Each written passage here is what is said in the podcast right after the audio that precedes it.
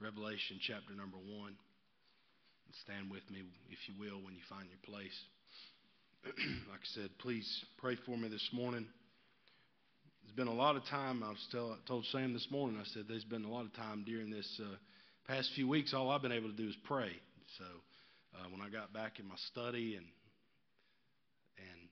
had spent some time in the Word, the Lord's richly blessed my study in the past few weeks. But it's amazing when you don't have the strength to do it, you miss it. And so I appreciate getting back in the Word. Look in Revelation chapter number 1, and we'll begin in verse number 20. The mystery of the 7 stars which thou sawest in my right hand, and the 7 golden candlesticks. The 7 stars are the angels of the 7 churches, and the 7 candlesticks which thou sawest are the 7 churches. Verse number 1 of chapter 2. Unto the angel of the church of Ephesus write, These things saith he that holdeth the 7 stars in his right hand, who walketh in the midst of the 7 golden candlesticks. I know thy works, and thy labor, and thy patience, and how thou canst not bear them which are evil, and thou hast tried them which say they are apostles, and are not, and hast found them liars, and hast borne, and hast patience, and for my name's sake hast labored, and hast not fainted. Nevertheless, I have somewhat against thee, because thou hast left thy first love. Remember, therefore, from whence thou art fallen, and repent, and do the first works, or else I will come unto thee quickly, and will remove thy candlestick out of his place, except thou repent. But this thou hast, that thou hatest the deeds of the Nicolaitans, which I also hate. He that hath an ear, let him hear what the Spirit saith unto the churches. To him that overcometh will I give to eat the tree of life, which is in the midst of the paradise of God. Verse 8, And unto the angel of the church in Smyrna write, These things saith the first and the last, which was dead and is alive. I know thy works and tribulation and poverty, but thou art rich. And I know the blasphemy of them which say they are Jews and are not, but are the synagogue of Satan. Fear none of those things which thou shalt suffer. Behold, the devil shall cast some of you into prison, that ye may be tried, and ye shall have tribulation 10 days. Be thou faithful unto death, and I will give thee a crown of life. Go down to verse 12 with me. And to the angel of the church in Pergamos write, These things saith he which hath the sharp sword with 2 edges. I know thy works, and where thou dwellest, even where Satan's seat is. And thou holdest fast my name, and hast not denied my faith, even in those days wherein Antipas was my faithful martyr, who was slain among you, where Satan dwelleth. But I have a few things against thee, because thou hast there them that hold the doctrine of Balaam, who taught Balak to cast a stumbling block before the children of Israel, to eat things sacrificed unto idols, and to commit fornication. Go down to verse 18 with me, please. And unto the angel of the church in Thyatira write, These things saith the Son of God, who hath his eyes like unto a flame of fire, and his feet are like a fine brass. I know thy works in charity and service and faith, and thy patience and thy works, and the last to be more than the first. Notwithstanding, I have a few things against thee, because thou sufferest that woman Jezebel, which calleth herself a prophetess, to teach and to seduce my servants to commit fornication and to eat things sacrificed unto idols. I'll skip down to chapter 3, verse 1 with me. And unto the angel of the church in Sardis write, These things saith he that hath the 7 spirits of God and the 7 stars. I know thy works, that thou hast a name, that thou livest and art dead. Be watchful and strengthen the things which remain that are ready to die, for I have not found thy works perfect before God. Look down to verse 14 with me. I know we're skipping across a lot, but I'm trying to build the picture here for you. Verse 14. And unto the angel of the church of the Laodiceans write, These things saith the Amen, the faithful and true witness, and beginning of the creation of God. I know thy works, and that thou art neither cold nor hot. I would thou wert cold or hot. So then, because thou art lukewarm and neither cold nor hot, I will spew thee out of my mouth. Let us pray. Lord, we love you. We thank you. We praise you for who you are. We thank you for being our God, and we thank you for being so good to us and how you bless us, Lord. We don't deserve it.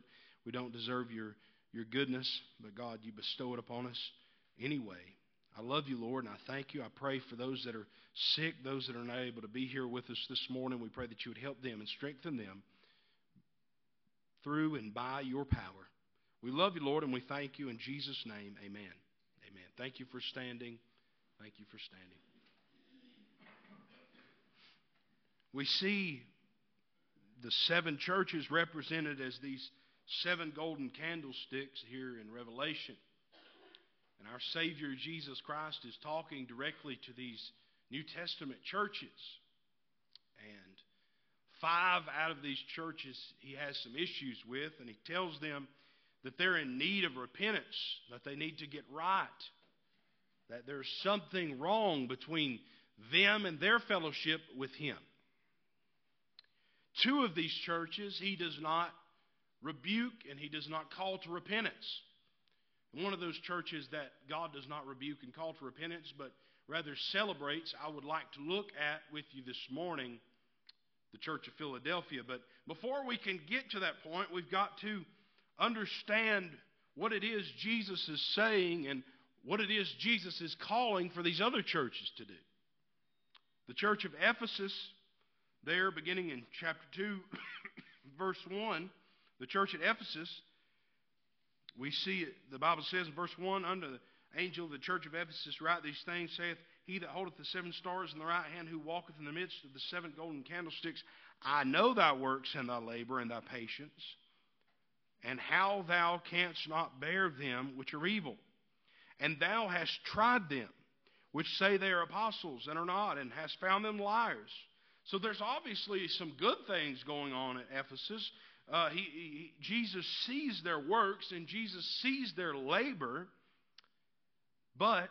and even says in verse 3, and hast borne and hast patience, and for my name's sake hast labored and hast not fainted. But verse 4, he says, Nevertheless, I have someone against thee, because thou hast left thy first love. You see, the church at Ephesus, they had fallen out of love with Jesus.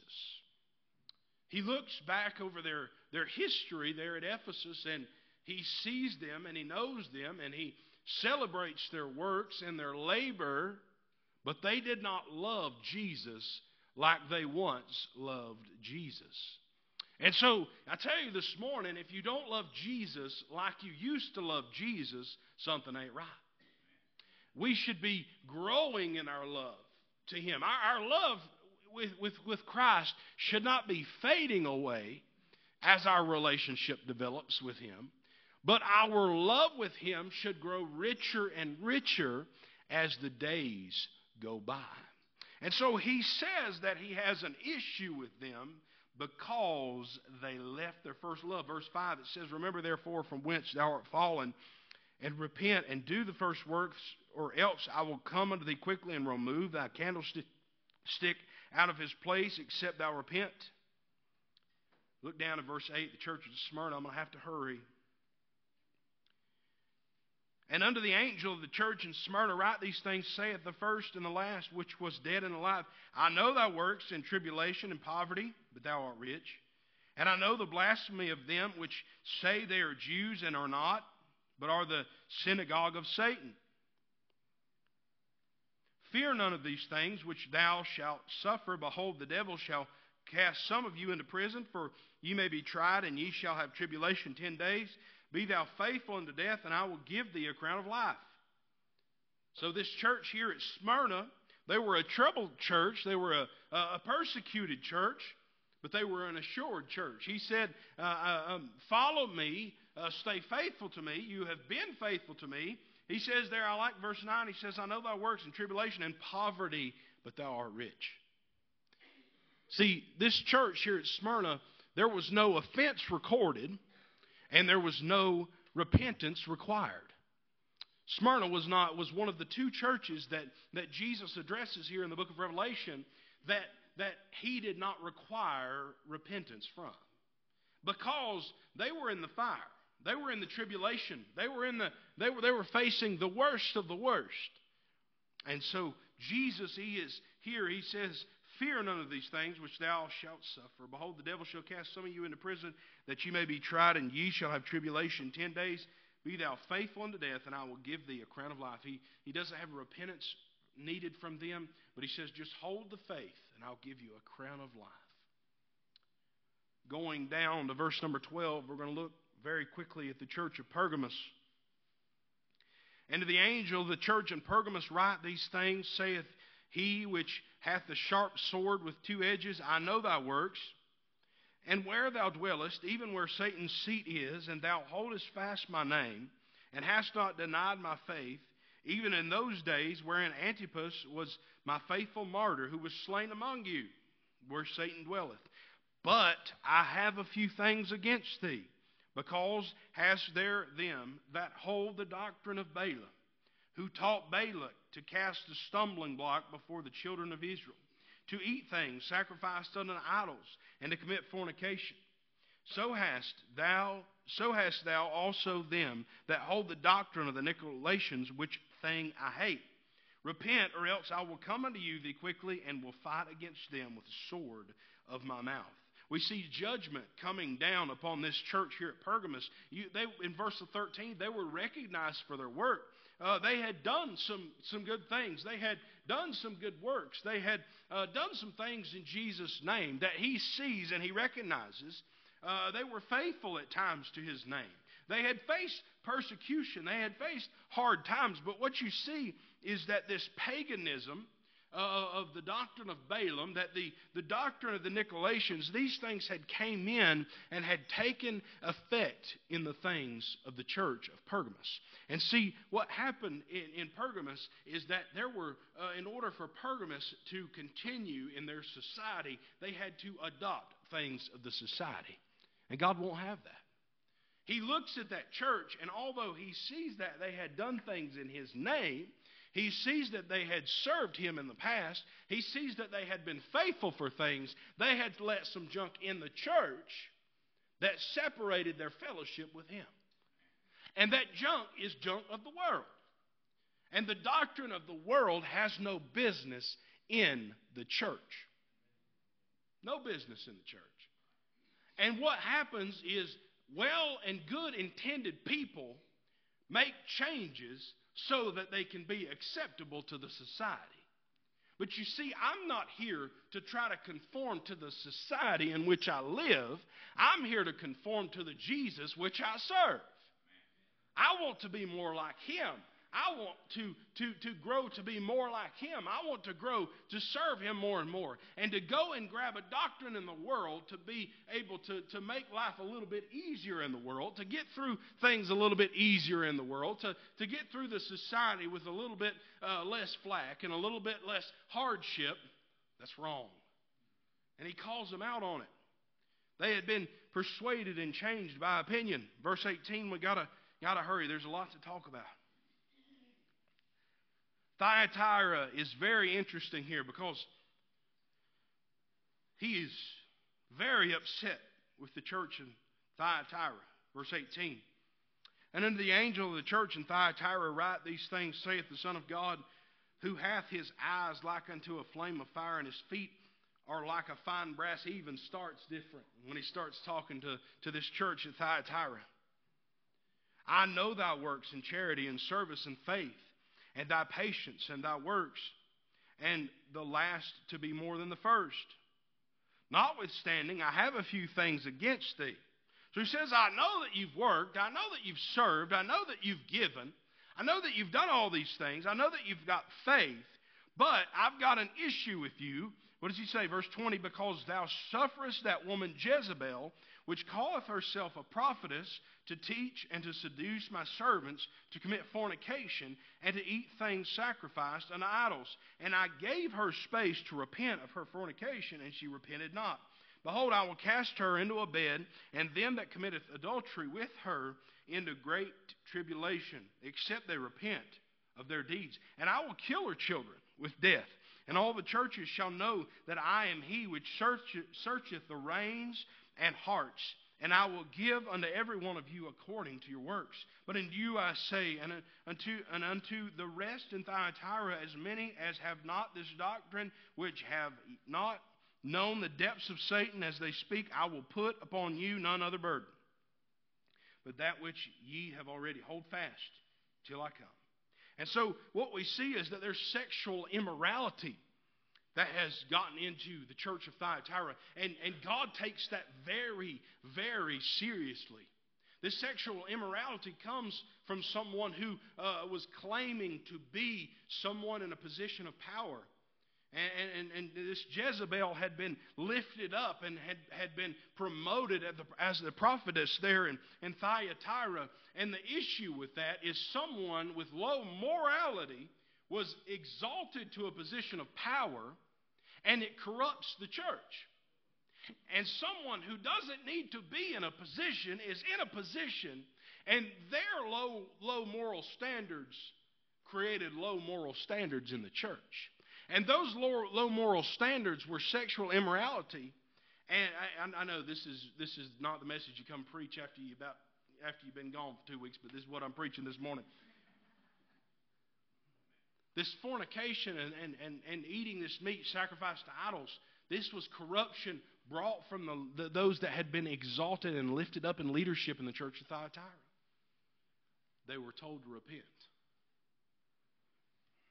Let's go over to chapter 3, verse 1, the church of Sardis.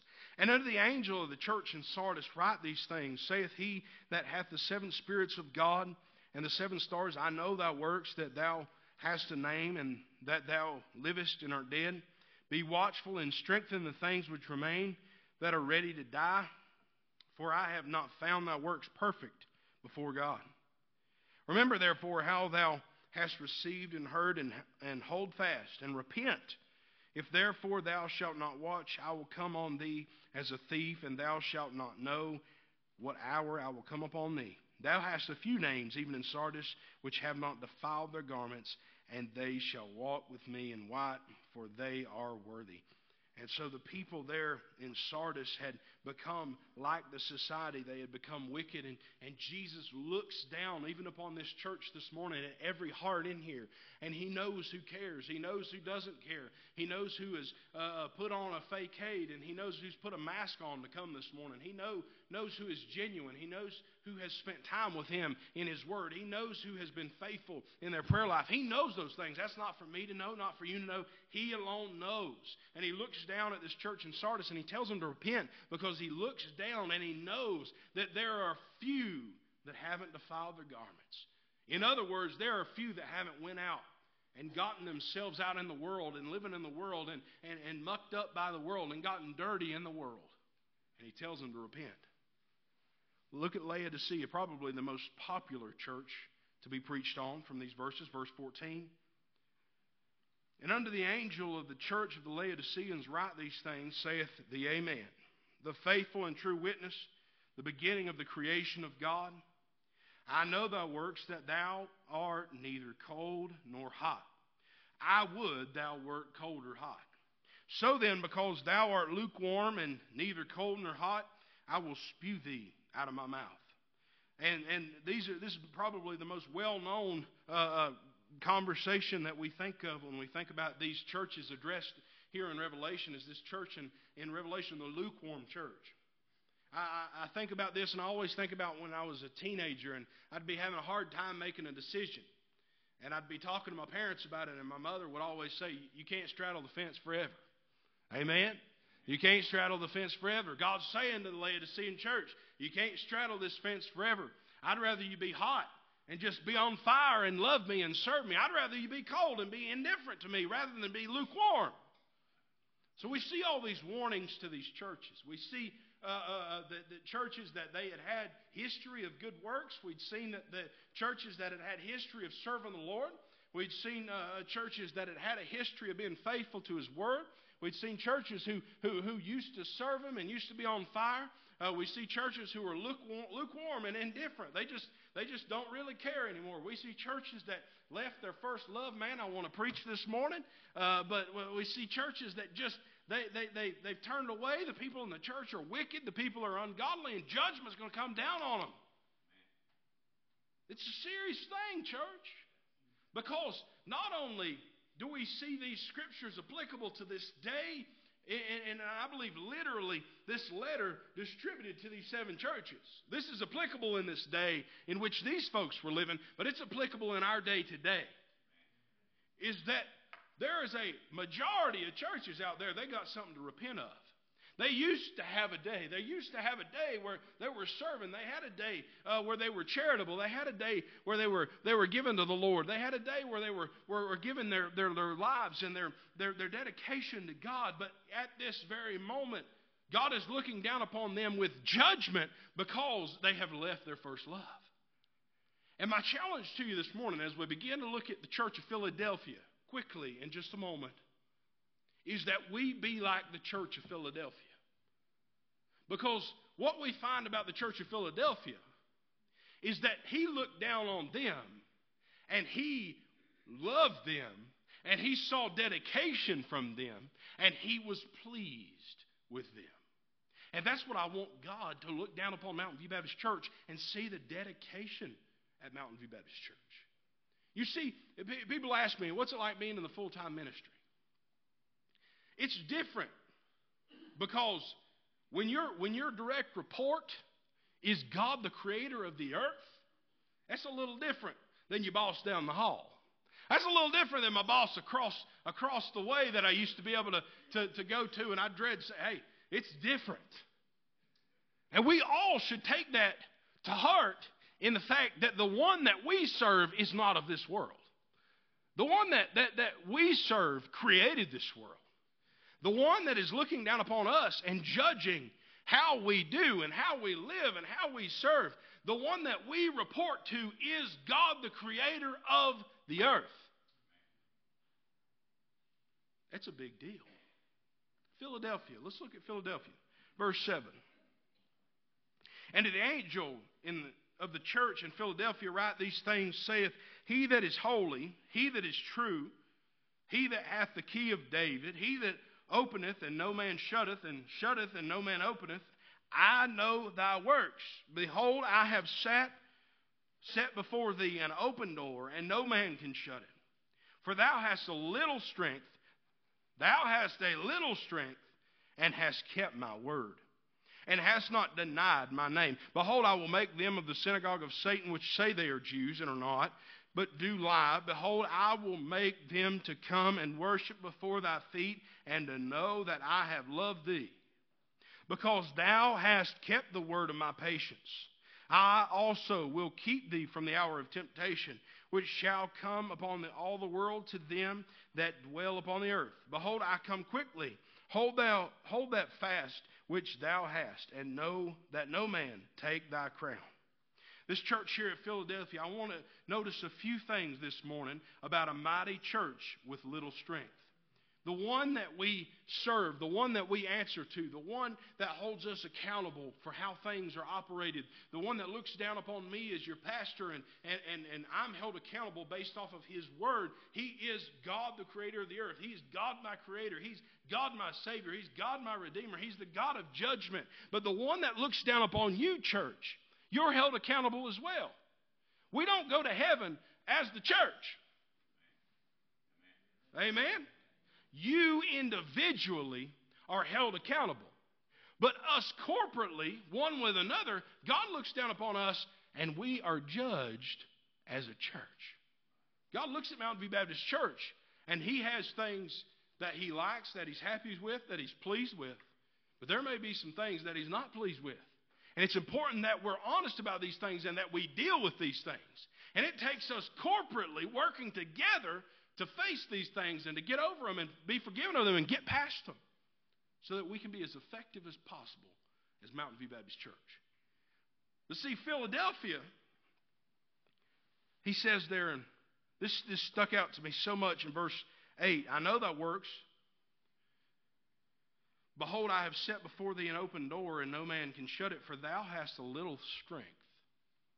Thou hast a little strength and hast kept my word. Now see, other churches, he says, I know thy works. I know your charity. I know all these. I see all these things. I've seen all these amazing things that you've done. But what he says to Philadelphia, a church that he does not tell to repent, a church that he is happy with, he says, you're a church of little strength. You see, we don't have to be this great big giant of a church to be powerful. There's churches, and I'm not bad-mouthing churches this morning, I'm just being honest. There's churches this morning packed to the brim, but have no effectiveness because they left their first love. There's churches elbow to elbow. They got the loud music. They got their people falling up on the floor. They're having deliverances and having healings and speaking in tongues and doing all these loud things. And people walk out the door every Sunday unchanged because Jesus Christ is not first and foremost in their church. There's churches packed full with bank accounts that are overflowing with money, but they have no effectiveness because they left their first love. There's churches full of children, and years go by, and days go by, and months go by, and nothing ever changes. Nobody ever moves. Nobody's ever saved. There's never any good report because they won't be hot and they won't be cold. But Philadelphia, a church of little strength, God was pleased with Philadelphia because they kept his word and they did not deny his name. You see, Philadelphia, they were addressed differently. And to the angel, verse 7, unto the angel of the church in Philadelphia write these things, saith he that is holy. You see, they were having holy fellowship with a holy God. And if we're not a holy church, we're not going to be able to have holy fellowship. And if we can't have holy fellowship, we're going to be like all the other churches that need to repent. Amen. Thank you, brother. He that is true, he that hath the key of David, he that openeth and no man shutteth, and shutteth and no man openeth. I know thy works. Behold, I have set before thee an open door, and no man can shut it. You see, God was opening doors for Philadelphia, the church of little strength, because they kept the faith when they didn't have much reason to. All the other churches, they had extra money to give to charity. They had bounds and bounding people, no doubt people of charisma, certainly people of charisma. You see, read the reports of what's going on in those other churches and how certainly there were churches during this day of great charisma and great things and loud things and happy things and big spectacles and big shows. That wasn't Philadelphia. Philadelphia was just a little church of little strength, but God was pleased with them. Well, what interests me about that? You see, this was a mighty church. You say, well, it don't sound like a mighty church. It was a mighty church. Why? They weren't mighty because of their magnificent acts of healing. They weren't having big healing parties down at Philadelphia. They weren't having big huge services with screaming and shouting and slapping upside the head somebody with a blessed snot rag kind of thing. They weren't having those kinds of services down at Philadelphia. That's not what was going on down there. They weren't having miraculous signs of tongues and the casting outs of demons.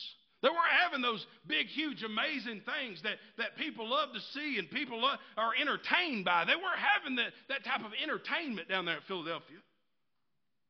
They weren't having marvelous choir music that was reverberating in the Near East. They weren't having this big, loud choir get up and sing to the top of their lungs. And all of Philadelphia knew, man, church is going on. They didn't have multitudes in their area that was surrendering to Christ. They didn't have people marching like ants from miles and miles away, coming down to Philadelphia to know Jesus. They didn't have many that would flock down to Philadelphia to hear their pastor. Oh, man, you got to go hear Pastor so-and-so down at Philadelphia. He's so good, my goodness. The whole society obsessed with him. Everybody wants to hear him. People listening through the doors. No, I think Philadelphia was a little country church. The Bible says they had little strength. You know what service at Philadelphia might have been like? You go in, you sit in the back. There's a lot of empty seats. You kind of think for just a minute, man, it's kind of an empty auditorium here. The service gets started. Someone sings. Someone plays the piano. And they're both a little bit off key. You think, man, it's a little bit off key. That piano, I've heard one played a little better. My goodness. I've been to Sardis. You've been to Sardis? Have you been to Laodicea? My goodness. Their organist? Amazing. I've been down to Thyatira, and that preacher, my goodness, this is different. They sing the congregational, and a little weak preacher gets behind the pulpit, and he preaches a gospel message, and he's not screaming, and he's not shouting, he's not waving his hanky, nobody's jumping and hooping and hollering and swinging from the chandeliers, jumping across the pews. The choir sings, and they just don't, they're not the best singers. See, what I'm getting at is you go to a church service at Philadelphia, it doesn't look like, it doesn't sound like what we think a good church service looks like and sounds like. But what you will hear is a preacher with the power of the Holy Ghost stand and preach the word, proclaim the gospel of Jesus Christ. What you will hear is a choir sounds a little out of tune, a piano that maybe needs to be tuned up pretty good, a band that maybe doesn't sound like Thyatira, but they're praising the Lord. And they don't have a lot of strength to do what they're doing. But the people that are in the seats, the people that are there, they're always there. And the people that are here are always faithful. And the people that are present always pray for those that aren't able to be around. And always have a heart for the other people in Philadelphia. And I know that things ain't like they used to be. And I know that people aren't coming like they used to. And I know that we haven't seen God move in some time here in Philadelphia. But if we'll just keep coming, if we'll just stay faithful, if we'll just sing from our heart, if we'll just preach from our heart, if we'll just let the Spirit lead, God will bless us. And God will look down, and God will see a church like that. And God will be pleased with a church like that doesn't satisfy anybody's entertainment, that doesn't make anybody in the world happy about how they're singing, about how they're preaching. Make them think, you can't make anybody in the world think that Philadelphia's got something good going on. But God looks down, and he looks at Thyatira with all their loud music, and he's not pleased with them because their heart ain't right. And he looks down at Laodicea, and he's not pleased with them because they won't get on the right side of the road. And he looks down at Sardis, and he's happy, but what's missing is somebody who is looking to serve the Lord. See, we ain't got to be a mighty church. We ain't got to be a loud church. We ain't got to sing perfectly. We ain't got to play perfectly. We ain't got to do anything but serve God, and if we'll serve him, he'll be pleased with us, and we won't be standing in the sights of God's judgment. There's a lot of places making a lot of noise that God is not happy with them. But Philadelphia, you go there, and if you ain't careful, you think, that was a dud. But God's all in it. Because I know thy works. Behold, I have set before thee an open door, and no man can shut it. And thou hast a little strength, and hast kept my word, and hast not denied my name. It's not about the lights. It's not about the sound. It's not about the show. It's not about none of that other stuff. There's plenty of other places you can go and you can get all that. But the church, the mighty church with the little strength we have, if we can give it to Jesus, he can use it. You see, they had a little strength, but they trusted Christ. They had a little strength, but they kept his word. They had little strength, but they didn't pursue worldly tricks and methods. They had little strength, but they maintained their humility. They had a little strength, but they stayed content. See, that was the problem at these other churches.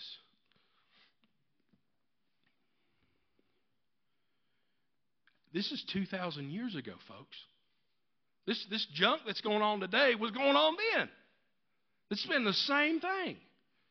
Oh, man. Down at Thyatira, we got 2,000 people coming. What are we going to do?